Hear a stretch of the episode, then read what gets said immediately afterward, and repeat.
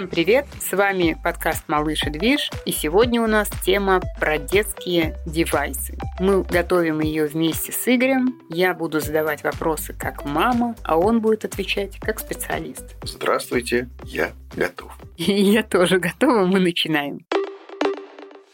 Что же такое детские девайсы? Вот самое главное их назначение очень часто забывают. Какое у них самое главное назначение, Игорь Анатольевич? Девайс все-таки должен быть вспомогательной вещью, но ни в коем случае не заменять общение между малышом и родителями. А какие, на твой взгляд, главные девайсы для младенца?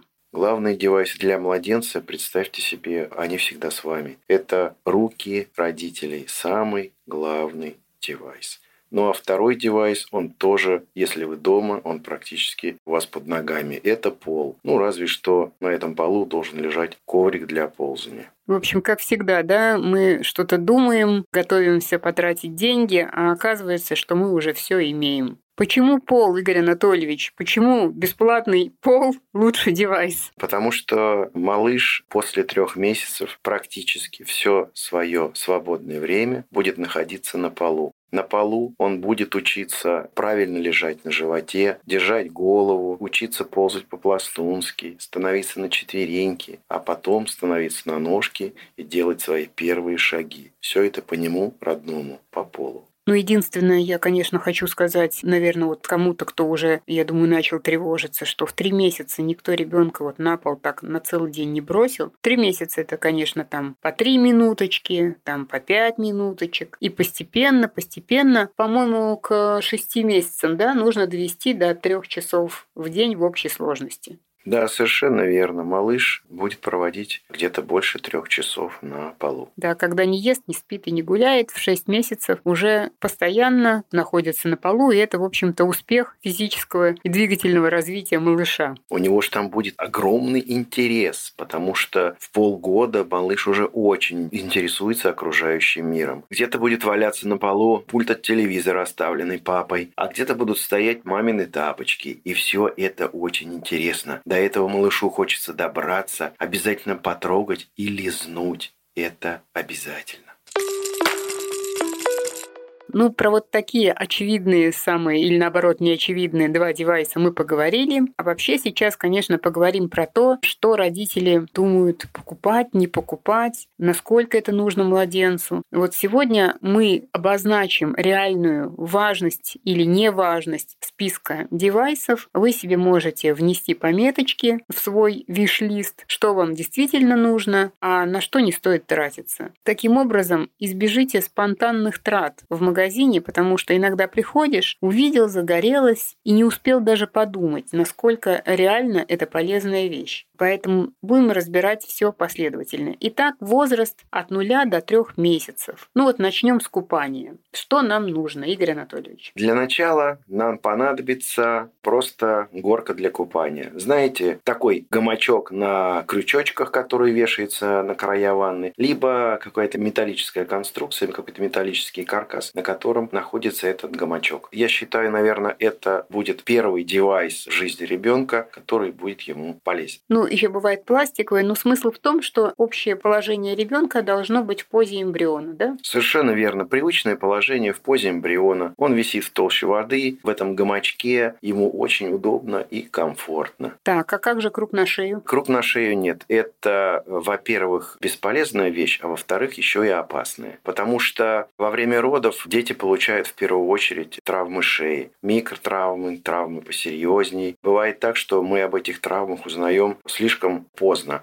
поэтому круг на шею я бы не рекомендовал. Нежная шея еще как следует неокрепшие мышцы. И мы вешаем ребенка с толще воды на этом круге, поэтому на шею идет большая нагрузка. И когда особенно малыш начинает ножками да, перебирать. Да, когда малыш начинает э, дрыгать ножками в толще воды, естественно, эта вибрация передается на шею и может получиться травма у малыша. Ну и там не физиологичное положение, насколько я понимаю, да? Вот голова. Да, круг на шею, когда вы его одеваете, у малыша получается голова запрокинута неестественно назад. Особенно если он в воде перевернется на животик. Это будет совсем не физиологично травматично и неудобно. Во-первых, голова заблокирована будет и будут заблокирован плечевой пояс. Руками малыш тоже особо ничего сделать не может при одетом круге на шею. Да, это, кстати, подчеркивает э, ассоциация. По-моему, английские тренеры по плаванию, они выступают тоже против круга на шею как раз из-за того, что мышцы ребенка, ну вот верхний плечевой пояс заблокирован. Основное развитие малыша двигательно идет как раз сверху вниз, и получается мы блокируем именно верхний плечевой пояс, да, и ребенок лишний раз не может и головой повернуть, и руками пошевелить. Ну и еще ребенок получается как-то отделен от родителя, да, этим кругом. То есть, когда он лежит в ванночке, мама там может его там водичкой поливать, да, поглаживать ручками, а тут ребенок сам по себе, как поплавок. Ну, в общем, да, он плавает как поплавок, а мама там либо папа находится просто рядом и за ним наблюдает наблюдает. Вот и все. Ну, то есть отделен как будто бы от родителя. Ну, Желательно да, все-таки тактильный контакт. Каждый сам по себе. Все-таки, когда ребенок в гамачке, родители его поливают водой, как-то там можно погладить по ножке, по животику. С кругом на шею. Ну, тактильного ну, контакта тактильного меньше. контакта меньше. Что мы скажем о коконе? Хорошая вещь, хорошая вещь, но опять же до поры до времени. Каждый девайс имеет свой срок, скажем так, негодности. Каждый девайс используется до определенного срока. Нельзя купить девайс там и использовать его целый год. Например, кокон у нас используется только едва-едва до трех месяцев, а потом этот девайс уже бесполезен. Его нужно убирать. Он не то что бесполезен, он просто свой функционал уже не выполняет. Ребенку, начиная с трех месяцев, хорошо бы уже понимать, что он может перевернуться. У него кокон, получается, ограничивает его. Без кокона у малыша больше шансов вовремя научиться переворачиваться со спины на животик через левый правый бок. Поэтому кокон к трем месяцам убираем из жизни малыша. А вот еще есть шезлонг. Причем шезлонги, они бывают прям очень крутые. Они бывают электрические, сами там качают ребенка. Ну, то есть вот э, прям некоторые родители возлагают на них большие надежды. Вот что ты скажешь про шезлонги? Шезлонг используется где-то до 4 месяцев, потому что к этому возрасту малыш уже начинает активничать, начинает пытаться переворачиваться со спинки на живот, поэтому он просто может с него упасть. Поэтому до 4 месяцев используем шезлонг и на этом закончили. При том, что я сейчас себя ловлю на мысли, что шезлонг вообще очень может дорого стоить, а вот теперь подумайте, оно того стоит на 4 месяца или нет? Абсолютно точно. Без шезлонга можно совершенно спокойно обойтись. Ну, то есть на 3 месяца вполне вам хватит кокона, а потом уже потихоньку начинаем переезжать на пол. И на этом, в общем-то, я думаю, что и вполне хватит. Кстати, про пол. Ты сказал, что это девайс бесплатный, самый лучший, но на полу-то нужно все-таки лежать на чем-то. Вот э, что ты рекомендуешь? Сейчас огромная масса вот этих ковриков для ползания. На любой кошелек. Дорогие, недорогие, большие, маленькие, рулонные, складные, раскладные. Все, что угодно вы можете постелить, все, что вам нравится, можете постелить на пол, чтобы малыш находился э, на полу. На этом коврике малыш не замерзнет и не грязно там будет, потому что этот коврик можно можно протирать влажной тряпочкой. Он совершенно не боится воды. Даже бывает так, что мамы малышей оставляют принимать воздушные ванны, то есть без подгузника. Малыш может на этом коврике пописать, и совершенно коврик не испортится. Поэтому вещь, которая прослужит э, вашему малышу и еще вам значительно большое время. Это э, ты рассказал про коврики, вот которые у нас, да, в аккаунте можно посмотреть, коврики для ползания из вспененного пенополиуретана. Они действительно не впитывают и действительно теплые. Если переживаете, что пол холодный, то на этом коврике не холодно. Самое главное, глобально неважно, какой именно будет коврик, самое главное, чтобы вот он не собирался под малышом, да, чтобы вот не становились вот эти складки, которые будут мешать ему передвигаться. Конечно, должно быть гладкая поверхность. Ровная ровная. Ровная. И не бойтесь опускать ребенка на пол, он все равно рано или поздно попробует. Действительно, каждый тапочек – это нормально. Так проходит детство. И корм кота вполне возможно будет попробован. Ну, это жизнь. Просто смиритесь, как говорится. Про 0,3 месяца мы поговорили. Что у нас с трех месяцев? Начинают уже приобретать ходунки и прыгунки, да, месяцем к 5, к 6. Мы про них уже делали отдельный выпуск, ну, коротко, обзорно. Что я могу сказать о ходунках и прыгунках? Абсолютно не нужно эти девайсы приобретать. Сейчас, ну, наверное, вкратце скажу почему. Во-первых, ходунки – это достаточно травмоопасная вещь. По-моему, если мне не изменяет память, в Канаде законом запрещено продажа и использование ходунков. Я думаю, что этот закон писан не зря. Дело в том, что когда малыши начинают передвигаться в этих ходунках, бывает, что они развивают довольно-таки большую скорость, и вот на этой большой скорости колесиками цепляются за какую-то крупногабаритную мебель и просто переворачиваются в этих ходунках и падают, естественно, могут могут получить довольно-таки серьезные травмы. И с лестниц тоже падают. Опять же, проезжая мимо лестницы, соскочили, соскользнули и все, полетели, покатились вниз. Дальше, находясь в ходунках, малыш длительное время просто не может поменять положение своего тела он находится только в одной позиции. Хотя, если бы он находился просто на полу, он бы там и поползал на четвереньках, либо по-пластунски. Потом перевернулся бы, когда ему надо, на спину, на левый бочок, на правый бочок. Там бы он находился в постоянном движении. В ходунках он этого сделать не может. Малыш в прыгунках э, тоже зафиксирован постоянно в одном положении. Потом он, когда он летает на этих резинках, толкаясь ногами о пол, он может просто удариться о косяк, э, либо о стену. Но это ни к чему. И опять же, вот эта прыжковая нагрузка на ноги, которая в этом возрасте для малыша не физиологична. Итак, давай теперь поговорим про различные переноски. Вот есть эрго-рюкзак, есть кенгуру и есть у нас слинг. Есть даже такое движение слинга мамы. Чуть ли не с первых дней детей активно носят слинги. Особенно говорят, что это очень хорошо, потому что действительно ребенок близко к телу матери, постоянно на ней находится, и таким образом постоянно поддерживается контакт мать-ребенок. Африканки вообще э, с детьми и работают, и в поле, и вот давайте мы тоже будем так. Твое мнение по поводу слингов, по поводу эрго, по поводу кенгуру. Еще есть такие рюкзаки кенгуру. Начнем со слингов. Но если у нас найдутся такие мамы, которые с ребенком в этом возрасте работают в поле. Возможно, слинг и понадобится.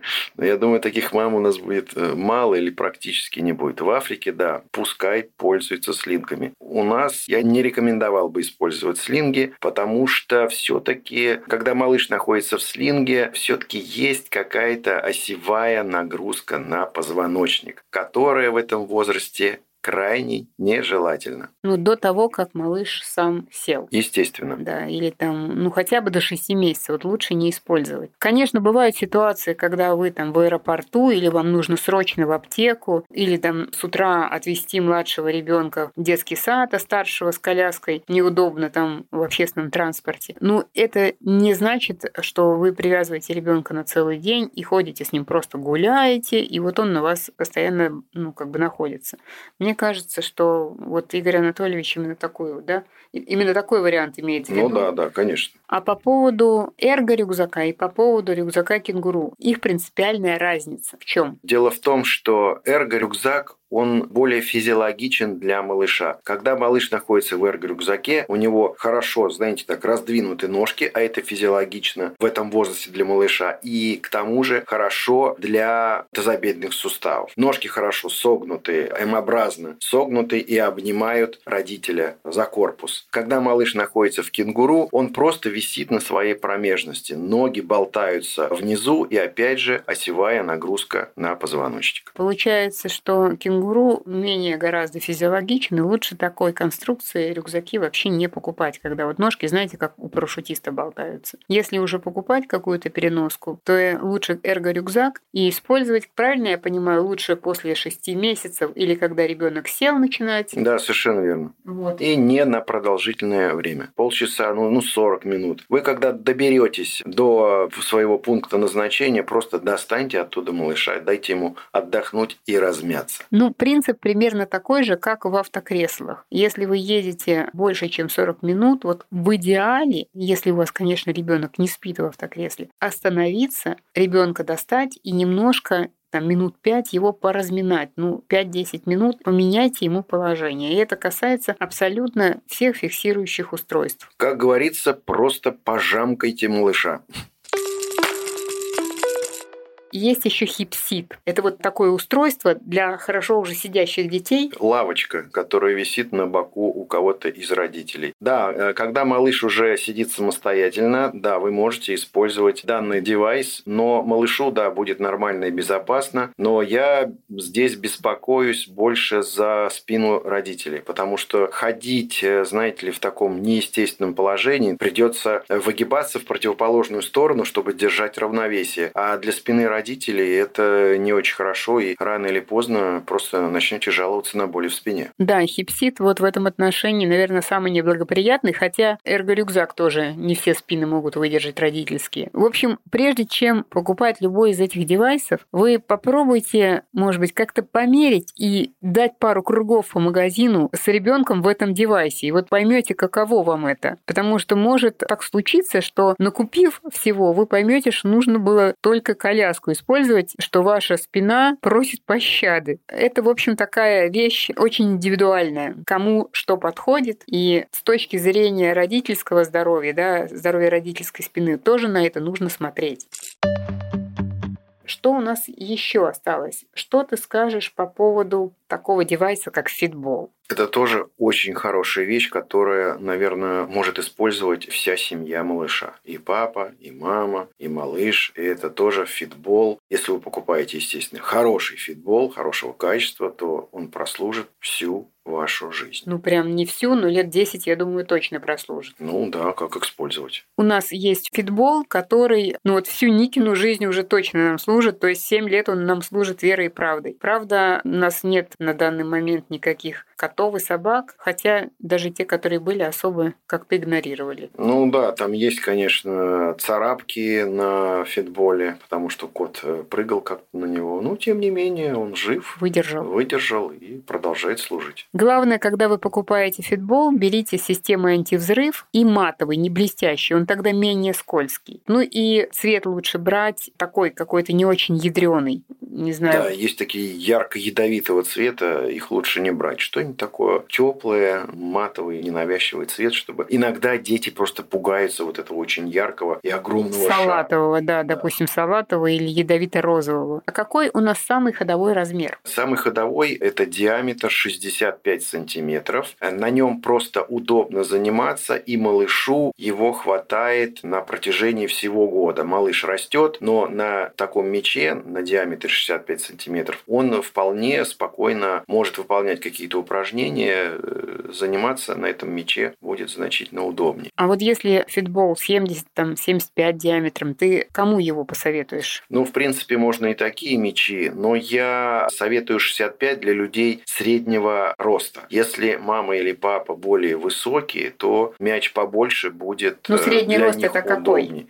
Ну, где-то до 175 сантиметров. Если уже там 180 и больше, наверное, можно уже приобрести мяч покрупнее. Когда вы будете заниматься с малышом, вам просто не надо будет слишком сильно наклоняться при выполнении каких-то упражнений на мяче. Ну, в общем, варианты 70 диаметр, 75 диаметр, диаметр 80 в обычный проем двери 80 сантиметров уже с трудом проходит, либо не проходит. Поэтому такой Но уже это будет, излишний. да, уже, наверное, перебор. 65 70-75. Хорош.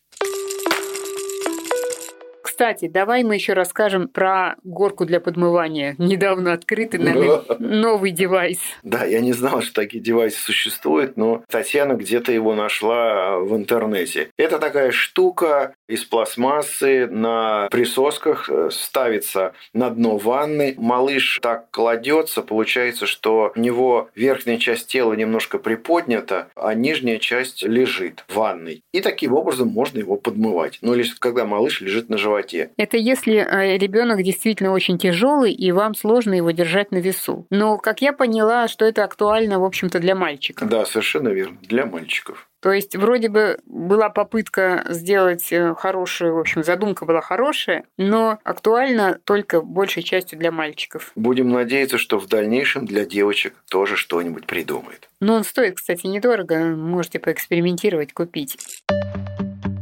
Что мы еще с тобой не разобрали? Сиденье в ванну, вот. Сидение в ванну, кстати, да, тоже хорошая вещь, потому что используется где-то этот девайс после полугода. Малыш уже там значительно такой активный. Более подвижный. Более Некоторые подвижный. бегают, ползают по всей да, ванной. И уже родителям довольно-таки сложно с ними совладать. И вот такой девайс поможет как бы немножко ограничить и успокоить малыша, чтобы там у вас в ванной не капало с потолка. Вы просто такой стульчик ставите в ванну на присосочках. Если ваш малыш еще самостоятельно не сидит, есть один нюанс. Наливайте воды таким образом, чтобы малыш в сидячем положении вода доходила до подмышек. Ну, чуть ниже, да. Да. Таким образом, вода будет брать на себя значительную часть нагрузки на спину. И в таком положении, при таком количестве воды, малыш будет сидеть, как бы не напрягая спину. Мышцы спины, если не очень хорошо еще поддерживает позвоночник, то будет помогать им вода. Но опять же, использовать можно только после 6 месяцев, когда ребенок более-менее уже управляет своими мышцами корпуса. От 3 до 6 месяцев как ребенка купать? Вот сначала купали в гамачке. А до этого возраста можно просто купать в малом количестве воды. Малышу просто наливаем в большую ванну, в маленькую уже неудобно будет в таком возрасте. Малыш уже достаточно большой. Наливаем немного воды. Для начала можно попробовать плавание на спине. Когда малыш у вас ложится в ванну. Кстати, можно в ванну еще постелить какое-нибудь махровое полотенце. Прямо под воду положить. Так малышу будет комфортнее, он не будет слишком скользить по эмалированной ванной. Кладете малыша, наливаете водички таким образом, чтобы ему вода доходила до ушек. И в этом положении на спинке совершенно свободный малыш может лежать, и плескаться, дрыгать ручками-ножками. И вообще детям это очень нравится. Но двигательная активность ничем не ограничена. Дети с удовольствием плескаются. Важный нюанс. Вы должны находиться в ванной и не сводить с ребенка глаз. Это все равно не снимает с вас ответственности ребенка нельзя оставить в ванной ну, один на один с водой. Даже если этой воды вот буквально там, не знаю, 10 сантиметров. А что мы будем делать, Игорь Анатольевич, если вода попадет в ушки? Ничего страшного, нужно просто взять, скрутить э, такой тампончик из ваты, не обязательно лазить там ушными палками, просто просушить этим тампончиком ушки малыша, и, в принципе, все. На этом процедура может быть закончена. Ничего не случится с малышом. Ну, не гулять. Старайтесь не гулять Нет, после естественно, купания. после купания малыш должен находиться дома не меньше часа, чтобы температура тела восстановилась. Ну, в общем, чтобы не переохладить. Если вы, конечно, живете где-то в тропиках, то, наверное, это не очень актуально. Но по московской погоде, особенно зимой... Да, я говорю про наши реалии. Когда вы пройдете уже этот период, период купания на спинке, можете уже перевернуть малыша, когда у него, когда он уже хорошо довольно-таки лежит на животике, когда у него есть хорошая опора на локоточки, вы можете перевернуть его на живот и купать уже в толще воды. Воды должно быть, когда малыш лежит на животе в ванной, где-то ниже плеч, и э, малыш тоже прекрасно себя будет чувствовать. Можно бросить ему пару игрушек, и он будет лежать на животике в воде и тоже будет счастлив. Да, но все равно нужно понаблюдать обязательно, потому что дети с непривычки могут захотеть нырнуть в воду. Я имею в виду, что стоя на локтях, опустить э, лицо в воду. Это делают практически все, потому что интересно, а что же там под водой? Но дети, как правило, быстро соображают, что вода и что дышать невозможно, и они поднимают голову, и потом это такой опыт, они получают опыт. Но, разумеется, в момент получения этого опыта рядом должен сидеть родитель и наблюдать за безопасностью, обеспечивать безопасность ребенка, чтобы если ребенок там на пару секунд опустит лицо в воду, чтобы быстро поднял и чтобы ну, родитель смог проконтролировать этот процесс. Нерассмотренный девайс у нас остался манеж. Что ты скажешь о манеже? Ну, прежде чем использовать манеж, нужно окропить его святой водой. Зачем? осветить.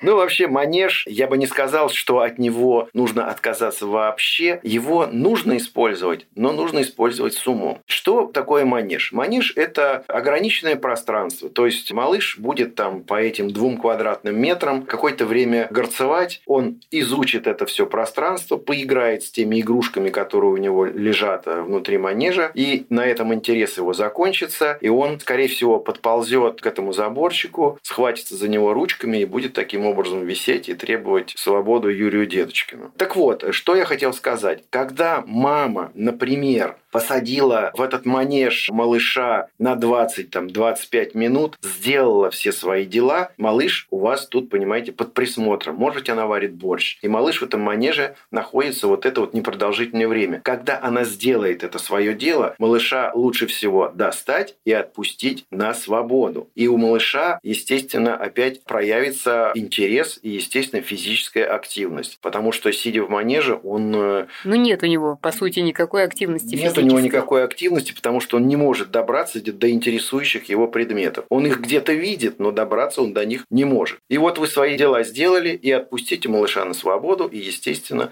наблюдайте за ним дальше. А малыш будет стараться изо всех сил добраться до тапочек, облизнуть колеса коляски, там, я не знаю. Делать другие свои да, важные дела. Делать свои важные дела, насыщаться опытом жизненным. Но вообще есть наилучший сценарий использования манежа, когда в манеж помещают то, чему ребенок не должен прикасаться. Ну, например, я видела вариант, когда сидит папа за компьютером, а вокруг него вот такой вот заборчик из манежа, из разобранного из этих стеночек выстроен. И ребенок не подползает к шнурам и э, к системному блоку, ну и заодно к работающему папе. Если есть такой вариант использования манежа, вот это, наверное, идеальный. Я об этом, кстати, не задумался. Да, кстати, да, папа может спасаться сам в манеже от ребенка. Ну и вот Игорь сказал про 25 минут, но если если это три раза в день по 25 минут, то это как-то уже не... Уже много, уже много. На самом деле это много. Наверное, давайте не больше 25 минут в день. Действительно, это такая палочка-выручалочка, когда вам правда куда-то очень там надо что-то сделать, вот очень для ребенка, ну не знаю, опасное, может быть, там какой-нибудь кипяток там вы куда-то наливаете, чтобы вот не дай бог он не был у вас под ногами. Но глобально я, например, у нас не было, у меня не было манежа ни с Никой, ни с Машей. Если мне что-то вот надо было куда-то вот прямо вырви глаз, как говорится, побежать, так я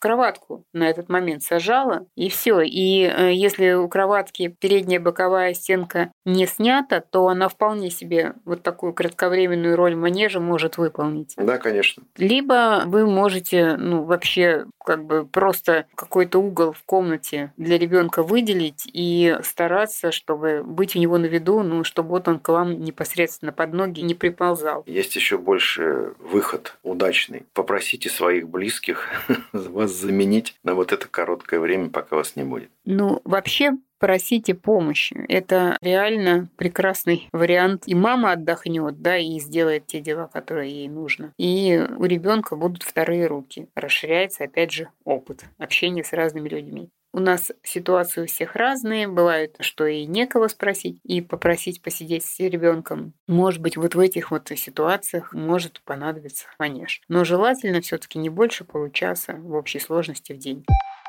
Еще один девайс я вспомнила. Мы не рассмотрели каталку. Это, знаете, такие ходунки каталка, когда на колесиках и у них такая ручка, с одной стороны там такие всякие кнопочки, они такие веселые, а с другой стороны предполагается, что ребенок подойдет, возьмет эту тележку и начнет ее катать. Вот что ты по поводу этого девайса скажешь? Некоторые эти девайсы, вообще вещь хорошая, но некоторые девайсы нужно немножко усовершенствовать. Дело в том, что некоторые девайсы очень легко катятся вперед, когда малыш их толкает, и малыш не успевает, так как он только-только недавно начал ходить, и малыш не успевает успевает за этим девайсом, и получается, знаете как, ручки далеко вперед, с откляченной попой, малыш там пытается этот девайс догнать. Чтобы он так легко и быстро не передвигался по ходу движения малыша, просто вы его утяжеляете чем-нибудь, ну просто положите там несколько книг тяжелых, что ли, там, кирпич, и все, и малыш, этот девайс будет медленнее двигаться, и малыш будет, ему будет более удобно и правильно он будет ходить и толкать эту машинку. А вообще у нас Ника стул толкала. Прекрасный вариант. Не было никаких каталог, а со стулом она прекрасно начинала ходить. Сама придумала, сама толкала и была довольна очень. Да, у нее был детский стульчик небольшой, и было замечательно вполне. Но я, насколько знаю, судя по тому, как нам часто присылают всякие видео в наш нельзяграм, там достаточно часто дети толкают стульчики. Вот такой сценарий использования стула для ребенка распространен. И еще я хочу сказать, что у нас в блоге вы можете абсолютно бесплатно получить общую таблицу девайсов, где как раз галочками помечено, с какого возраста какой девайс использовать, какие вообще лучше не использовать. Ну, в общем, такая шпаргалочка. Если хотите такую табличку с девайсами получить, то просто напишите нам э, в директ нашего аккаунта в запрещенной сети «Хочу таблицу с девайсами». Наши сотрудницы вам отправят на нее ссылку. Распечатайте, повесьте на холодильник, будете на нее любоваться и будете знать, что готовится покупать, а что не стоит, на что не тратится.